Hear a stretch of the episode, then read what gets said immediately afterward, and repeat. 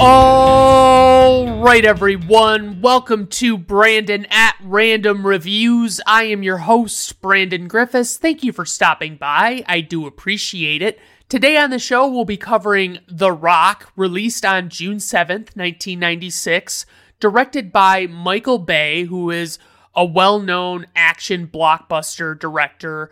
He has made a bunch of different movies. They're all very full of explosions and noise and things like that.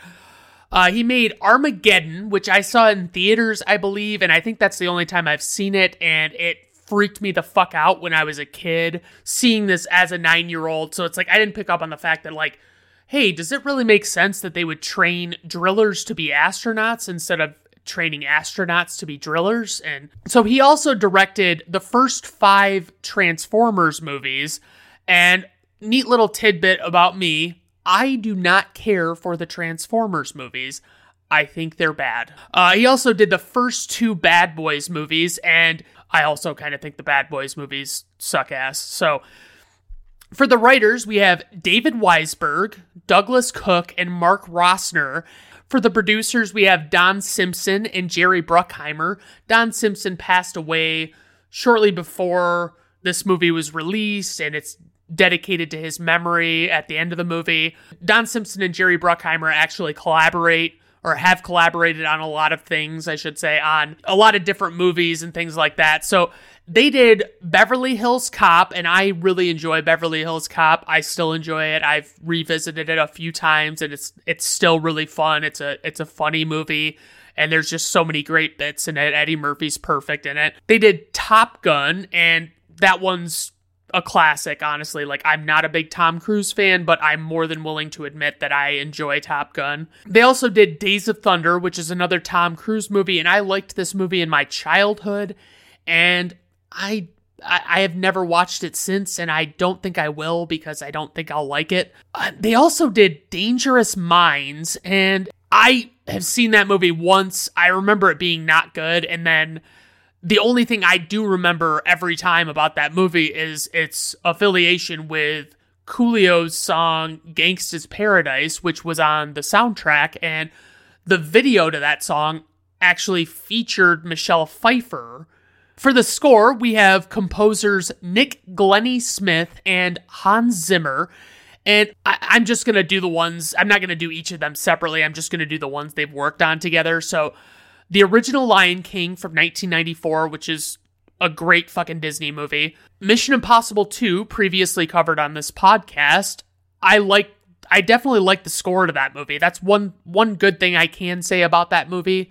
They did the Simpsons movie, and the Simpsons movie I think was pretty decent, honestly. Like it wasn't a bad movie. It was just like I felt like it was almost too little too late. It was like the Simpsons had really run a lot of the well dry by that point. Last but not least, they worked on Man of Steel together, and I like the score to that one, but it doesn't have like a real, to me, like a real signature sound to it. It's not like a standout where I hear it and I'm like, oh wow, that's really a cool melody or you know what whatever music words I'm looking for. Just so for the cast we have Sean Connery who plays SAS captain John Patrick Mason.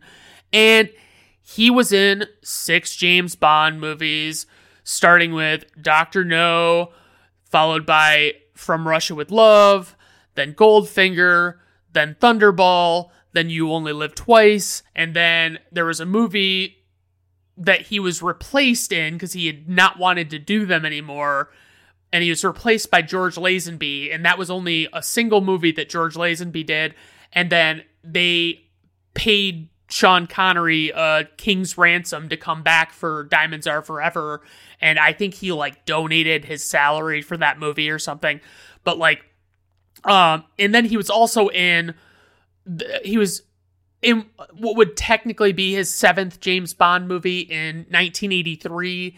He came back, but it was like a non official James Bond movie. But like the guy, basically, the story Thunderball, there were a lot of issues with the rights and like who owned the rights to make movies and you use that story.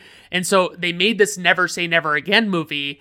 and they put Sean Connery in it and it was basically like a remake of Thunderball and it was it was not great. It was and Sean Connery was like way too fucking old at that point.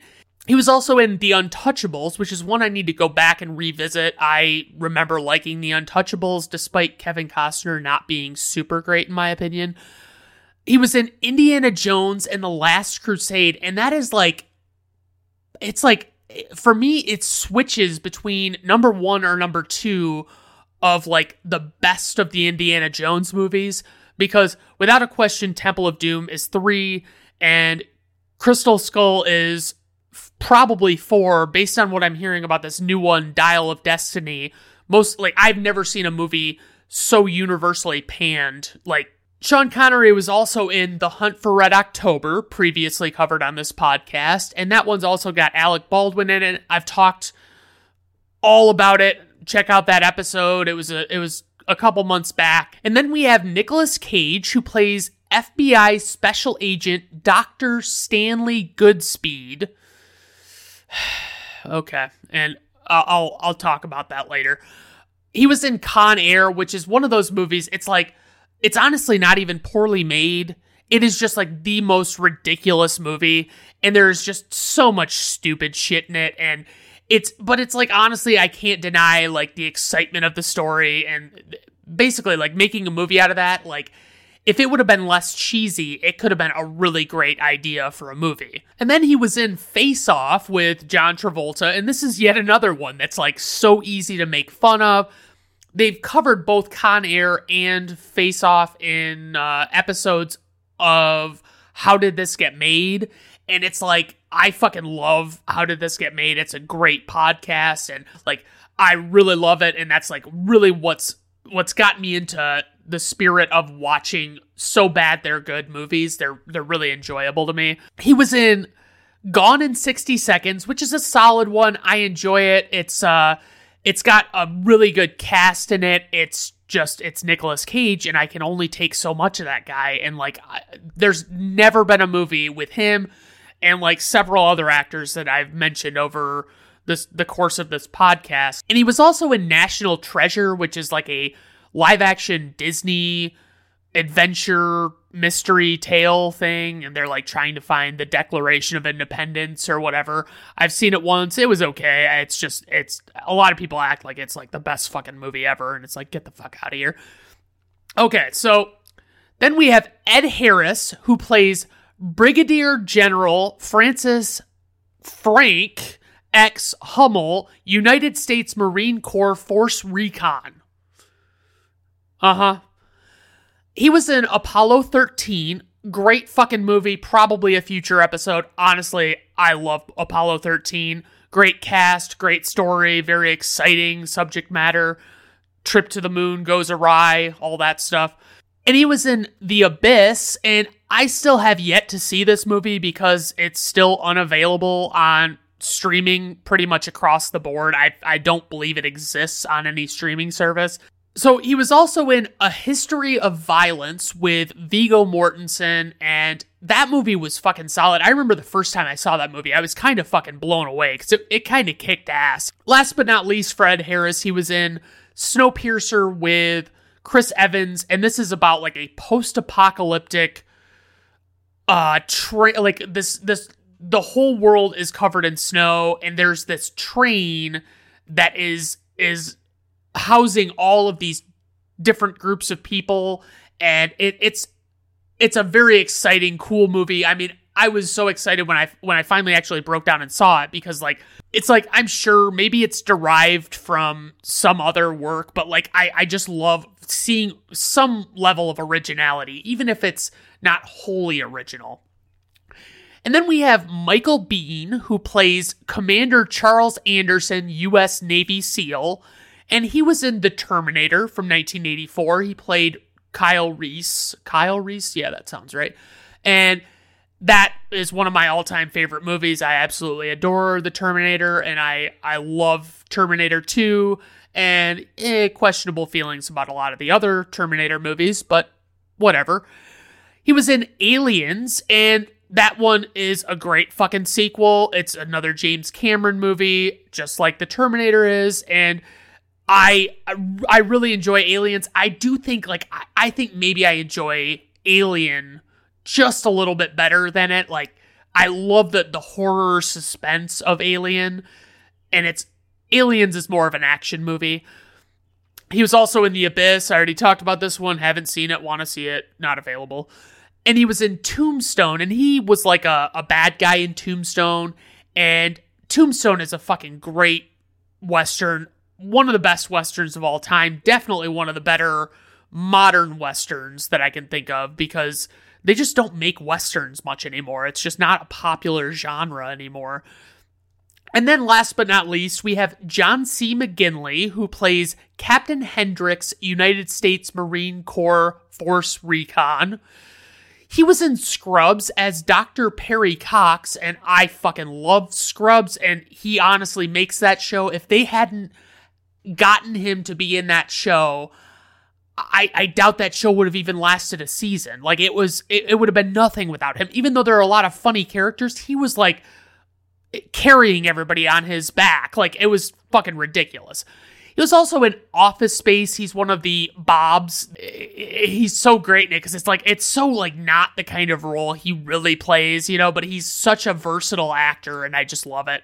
He was in Point Break, and I I really enjoyed Point Break, and I always find it funny now. Like everybody points out that like the Fast and the Furious, the first one from 2001, it's like the same basic story like not not exactly like all of the events of like you know like basically like you take like the outline of what you want the story to be and it's the same between the two of them and then you're just swapping them out for like you know one is bank robberies and the other one is fucking uh you know heists like they're they're robbing semis on the freeway and shit and then he was in wall street and I think this might be one of those ones that's like difficult to find on streaming, but like I've only seen it once. I don't really remember it. Michael Douglas is again, he's not he's one of these people I'm not a huge fan of and I could do without and I think a lot of his movies would be better if somebody else were to take his place. So for casting notes, Arnold Schwarzenegger turned down the role of Stanley Goodspeed because he didn't like the script to this movie.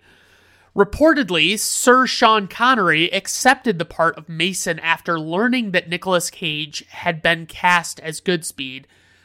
And it's like, okay.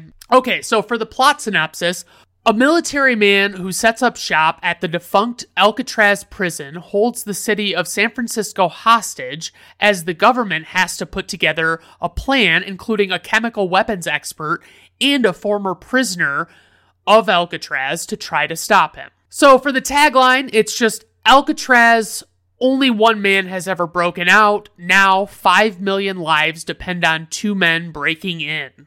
Alright, guys, let's just dive right into the plot of this fucking movie. So, I was eager to remember very little of this movie and see if I still liked it after like 20 plus years of uh, since the last time I saw it. I love the fan theories suggesting that this is like a James Bond movie, like a secret James Bond movie where Sean Connery is his aged 007 who has been imprisoned for years because, you know, he got in trouble for finding out too much. And it's just fun to think about it. And I say that it'll never be confirmed, but actually, I found multiple articles about like Jerry Bruckheimer stating explicitly that it wasn't true. And I was like, oh fuck you man like what's it gonna hurt to just let that be a theory you know like why do you have to address that and i, mean at, worst he could say well oh yeah you know like that's that's a really cool concept i we i mean that wasn't really what they were thinking at the time but but you know that's that's interesting no, he couldn't do that. So during these opening credits, Ed Harris is gearing up and he's clearly a military man of some sort and he makes it pretty clear that he's going to do something nuts to prove a point to everybody. And this score is super 90s action. It sounds like very of its time, but I honestly love it though. Ed Harris's character's name is General Francis X. Hummel, and him and his men are infiltrating a military compound of some sort. The always underrated John C. McGinley, as I mentioned, is with him, and the men are using deliberately non lethal takedowns to show that they're not monsters, despite that not mattering ever again at all in this movie. It's just, it's like they don't want to hurt anybody, especially like military people, but at the same time, it's like it has it, doesn't mean anything. Like it, it, it's like later on in the movie, they're killing people left and right, or they're willing to kill people left and right. So it's like fuck off. So they steal a chemical weapon that contains green balls that hold toxic liquid, and one breaks and disperses deadly gas that makes the these people that are in that vicinity break out in like boils and stuff and like they're screaming and they're in agony and it's it's a really fucking rough scene and now we're with Stanley Goodspeed, which wins this episode's award for the dumbest name by a sizable margin. He's dicking around with his coworker, shooting toy dart guns in an office, and he's given a package that has a Beatles record in it that has been delivered to his work for some reason. Why are you getting it delivered at work? Why why wouldn't it come to your house? What what do you think? Like maybe maybe because like back then a lot of packages still required signatures and stuff, so maybe he he thought it was an easier way to get it and you know not have to worry about whether or not he could sign for it. I don't know. Anyway, so Goodspeed is a chemical weapons expert and is called down to look at this box in this lockdown chamber that they like got delivered somewhere and they want this crew to check it out for if it's got anything lethal in it or whatever. And they're in this lockdown chamber and like these really huge protective suits and stuff. And it's like him and his partner there basically. So the two men discover a doll, and Goodspeed warns the other guy not to mess with this doll, like he's dicking around with it and stuff. And it starts to release toxic gas, and they also find some C4 in the box, and everybody has to evacuate, all that stuff. Of course, Goodspeed is unorthodox and doesn't do things professionally or by the book, really, but he figures out how to defuse the bomb. And Goodspeed is at home later where his girlfriend says that she's pregnant, and despite Goodspeed being a knob about it at first, they still get engaged. And she's visibly upset by how he reacts to the pregnancy news, but is seemingly not upset that she's having Nicolas Cage's child or that she had sex with him or is in a romantic relationship with him. So, what's your deal, lady? Hummel and his men take over Alcatraz, also known by some as The Rock, copyright 1996. His men take the tourists as hostages and set up shop. Hummel tells his men his plan and promises them a million dollars each when they succeed. But like, did they all really not know the plan that was at play here until they already got this fucking far into it and they're already on Alcatraz? Are you like on the island? Are you fucking with me? Harris was a fucking perfect choice to play this angry, deranged Hummel who calls the authorities to explain the situation. Like, you really believe with Ed Harris that, like, he would be a good, high ranking military man and he would be great. And you also believe that, that his anger about the things he's angry about would make sense. Basically, he calls the Pentagon to explain the situation, give them his demands, what have you. The Pentagon, they're all getting briefed on what the situation is, and Hummel explains to them that throughout his career, he has seen his men and other men, other military folk get fucked over and like they they don't get benefits, their families don't get benefits when they die, when they get injured, things like that. And he's just fed up with it and he he nobody's done anything about it. So the deal is they either give him the money or he attacks San Francisco with his scary green balls. Yeah, that's the kind of joke I'm going to be making repeatedly in this episode. Okay. The authorities basically have no viable countermeasures and must consult with Goodspeed, Nicolas Cage's character, to come to San Francisco, who assumes it's a training exercise or some shit, so he invites his fiancee along, not thinking anything of it.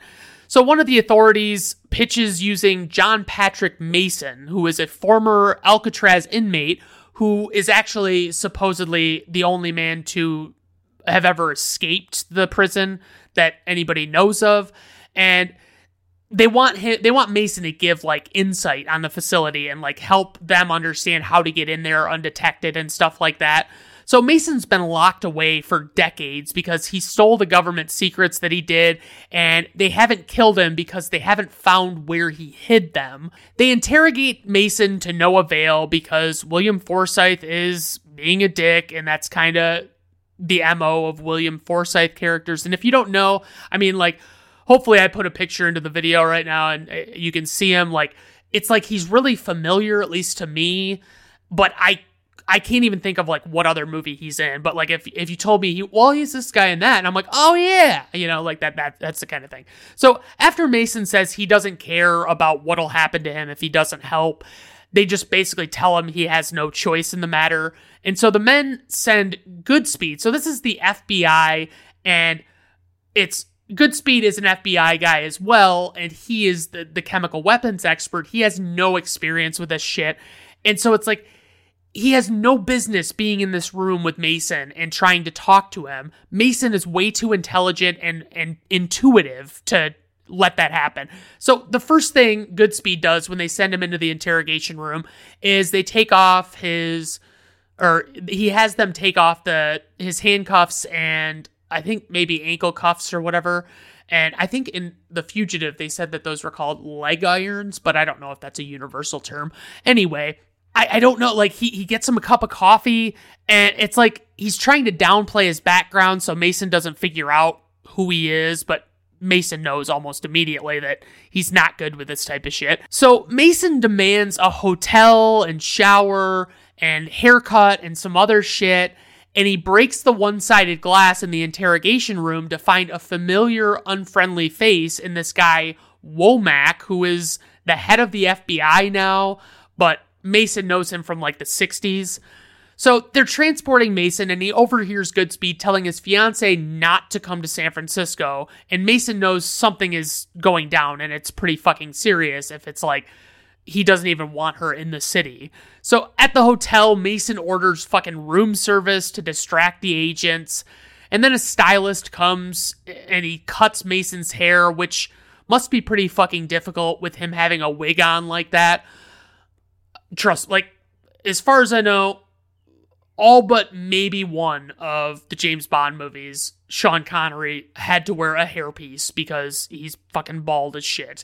Mason takes the guy Womack that he recognized in the interrogation room and throws him over the railing of the hotel balcony and dangles him from a string. And so Mason manages to make a break for it while everyone tends to Womack and make sure he's okay and this inexperienced dipshit Goodspeed goes after him. And Mason's in a Hummer he stole, and everyone is in regular police vehicles pursuing him, except for Goodspeed, who commandeered a sports car. And Mason is causing chaos and destruction on the streets of San Francisco, and he's managing to lose a lot of the pursuing vehicles. And I gotta say, I really love this chase quite a bit, despite it. I'm not a big Nick Cage fan, as I said. I do prefer his character in this being inexperienced but intelligent. And originally, like when I recorded, I was gonna do True Lies and The Rock. And then like I decided I was gonna start doing video, and so like I separated them. But like it always annoyed me in True Lies, it was like Arnold Schwarzenegger's character was like fucking perfect. He did everything right. He knew exactly how to do everything. It was ridiculous. And I, I like a, a, a lack of that. You know, I, I like for Goodspeed to not be macho man, whatever. So Mason tracks down his daughter, and her name is Jade Angelou, and she's played by Claire Forlani, who I know best from Mallrats, and that was previously covered on this podcast. It was a trading ratings episode. He finds out that her mother is dead and talks with her briefly and mentions that she's one of the few bits of proof there are that he even exists. And Goodspeed has tracked him down, but he plays it cool and doesn't interrupt the conversation and just kind of stays back far enough that they don't notice him right away. So Goodspeed does Mason a solid by letting the daughter believe that Mason is actually volunteering to help them, and Mason starts to like him at this point quite a bit. So you might be wondering how, if Mason had his daughter on the list for next of kin, why they didn't track her down and use her as leverage to get information from him and they just explain it away as her not being born yet when they captured Mason. But still, how did her info get on his file if she wasn't born? Who put it there?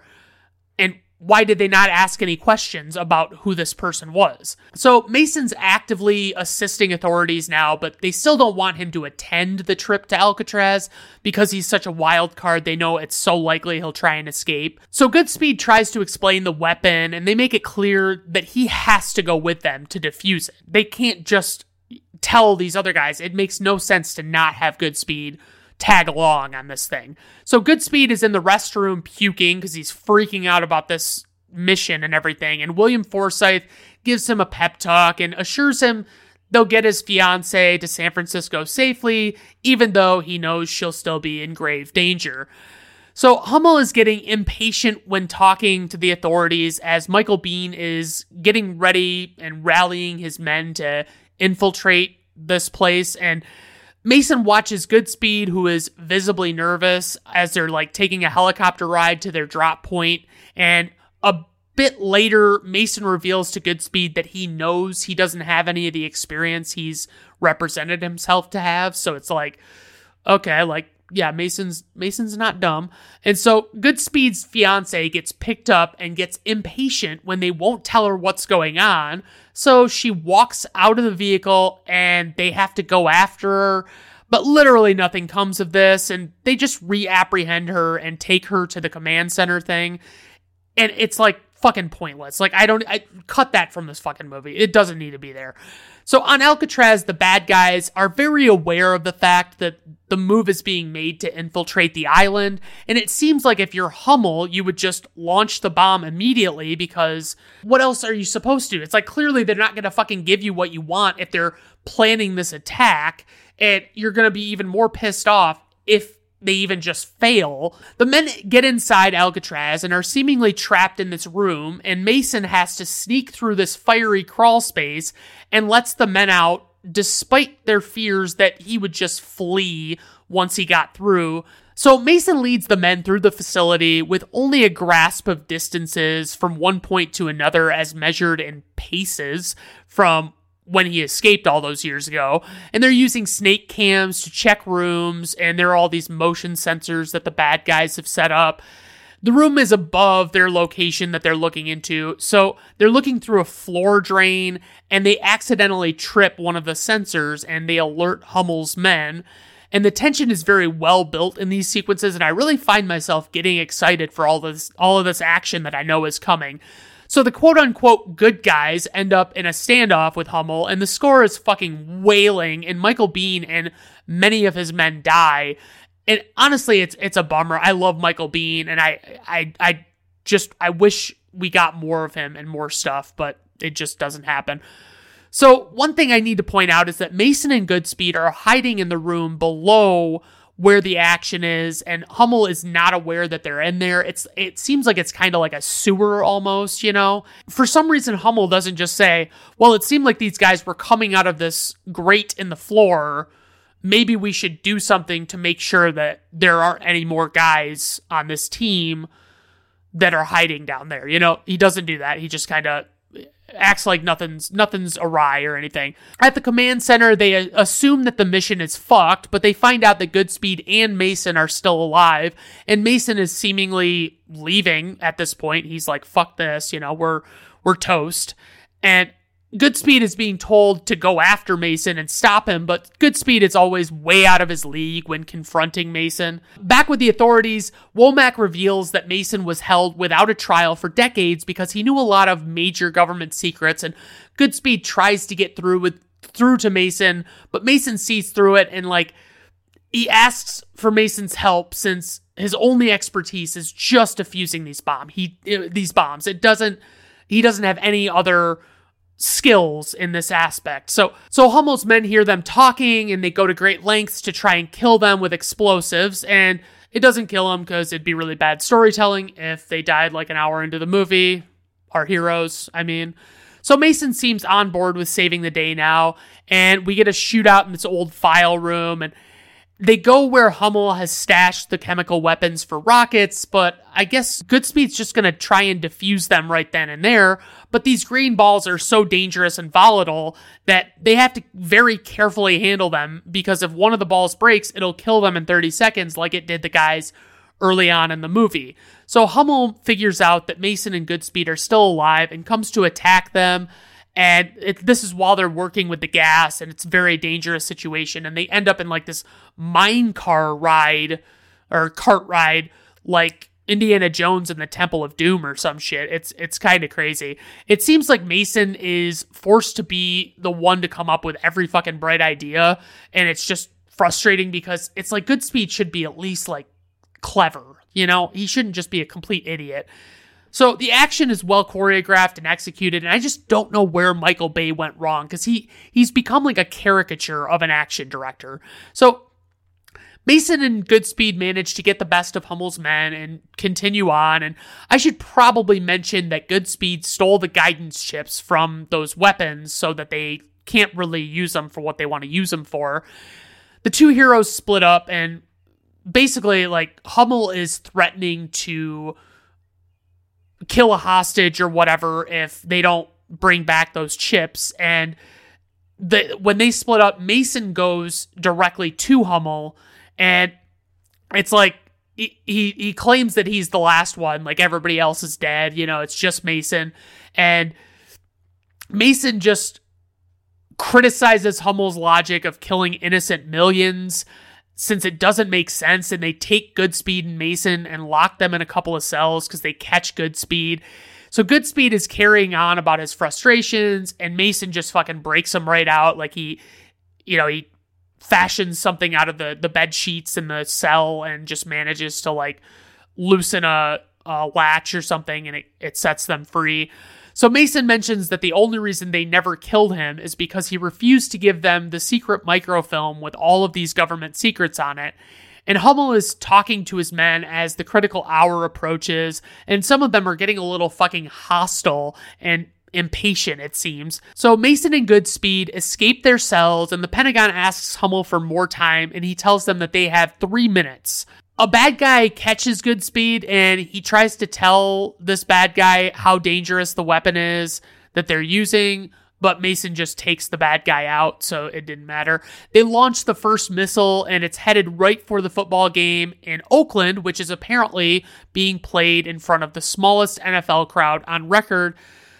And I mean, I don't know how good Raiders games were attended in the 90s, but like they had to be better than this. It looks like almost an empty stadium. Like it looks like they paid five extras to sit in those stands. So Hummel redirects the missile to explode in the water at last minute, and this pisses his men off pretty bad because it just kind of basically says like there he got his bluff called. Like he he doesn't actually intend to do what he's saying he's gonna do.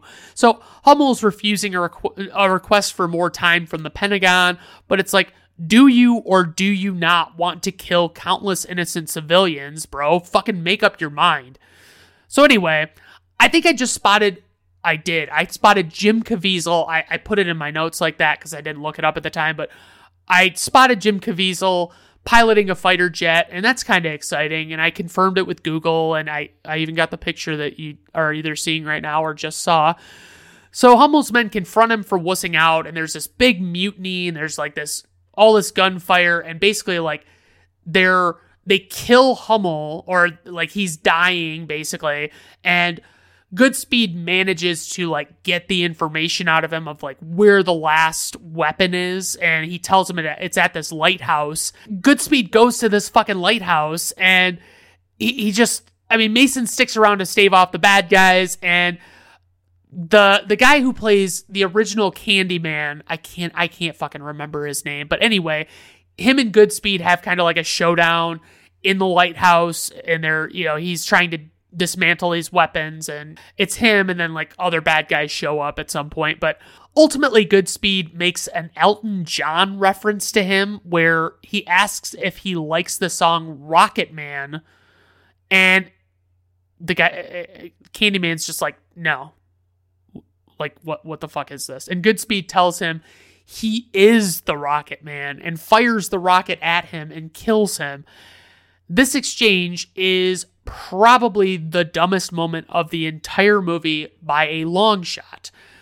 So there's a lot of scrambling around, and Goodspeed kills another bad guy, and, and he does it with the green balls, and he puts a green ball in this guy's mouth, and then he has to like time giving himself the shot, like I think it's like an adrenaline shot or something, so he survives it, like so it doesn't kill him, and and so like that's how he takes that bad guy down, like fucking making him chomp into a fucking giant green ball. So Goodspeed sets off some flares and they don't see him in time and they bomb the island and it's it's not looking good. Goodspeed almost dies. He like gets thrown way out by the explosion, but he ends up landing in the water and he's safe. And so he radios to tell the authorities the hostages are alive and Mason had saved him from the water and basically he he leads the authorities to believe that Mason died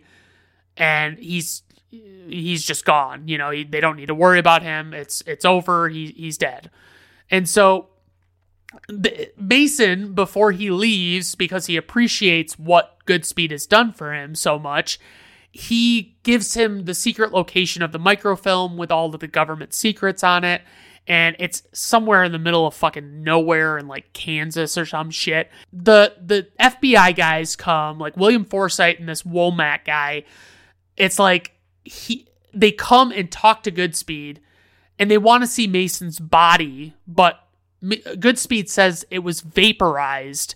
And Womack is like, "Whoa. A body can just vaporize like that?" And Goodspeed's just like, "Yup, you betcha." And Womack is just, I believe, supposed to be the head of the fucking FBI. If I, I have tried to look into it, I am pretty sure that is like he is the number one guy at the FBI, and he could not possibly be that dumb. So Goodspeed, you know, he and his fiance go get the microfilm, and the movie ends asking if uh, you know asking the fiance if she wants to know who shot JFK, and we roll credits without ever knowing the answer, but I think we all know who really did it. So anyway, uh, praise for this movie. Honestly, a great action movie. It's got a great plot. It makes you question your loyalty to some of the so-called good guys. Sean Connery is fucking great in this, as he frequently is. He often doesn't know how to pick the right roles, and luckily this one worked out well for him. Ed Harris and even Nicolas Cage put on very stellar performances, and I actually do enjoy the score. It's pretty fucking well done. For criticism, honestly, I still say the problem is Nicolas Cage. You swap him out with any number of lead actors, and this might be an all time great for me, but it's just not that because of him. So, for trivia, Quentin Tarantino and Aaron Sorkin are among the uncredited screenwriters who did rewrites on this script. Sir Sean Connery insisted the producers build a cabin for him on Alcatraz, and he just didn't want to travel from the mainland to the island every day, and he got what he wanted. According to director Michael Bay, the script was written much more straight and serious than the final movie. Most of the humorous moments and lines were improvised during filming. Some of the Navy SEALs in this movie were played by real Navy SEALs. It was Nicolas Cage's idea that his character would never swear. Michael Bay's idea for a sequel involves a now married Goodspeed in possession of the microfilm evidence who finds himself pursued by the government and with nowhere else to turn, he's forced to ask Mason for help. I feel like maybe that's kind of sort of not going to happen now, what with the whole Sean Connery being dead thing. So, in the scene in the interrogation room where FBI agent Goodspeed introduces himself to Mason, John replies, But of course you are. And this was exactly the same line he used when he met Plenty of O'Toole, I should say Sean Connery used when he met Plenty O'Toole in the casino scene in the James Bond movie Diamonds Are Forever. So, this movie marks the third time that Michael Biehn has played a Navy SEAL. The first was in Abyss from 1989, the second was in Navy SEALs from 1990. He did say, however, that he found himself freezing up when acting as a leader to the real Navy SEALs, as well as co star Sean Connery. I could imagine that's intimidating. For info and ratings, we have a runtime of 136 minutes. This movie is rated R by the Motion Picture Association of America. Budget 75 million. Opening weekend 25.1 million. Worldwide gross 335.1 million. IMDb rating 7.4. Rotten Tomato critic score 68%. Rotten Tomato audience score 85%. Personal rating 4 out of 5 stars. I really do enjoy this one. It's a great 90s action movie. It's just it's got certain flaws I just cannot overlook. I, I like I said, I think it could be like a 5 out of 5 if it had one different casting, one different casting call. So, all right, everyone. Well, I hope you enjoy the episode today. I uh, I went a little longer than I think I wanted to, but I'm gonna I'm gonna see what I can do. You know, studio magic and stuff with editing. So, have a good rest of your day. Bye now.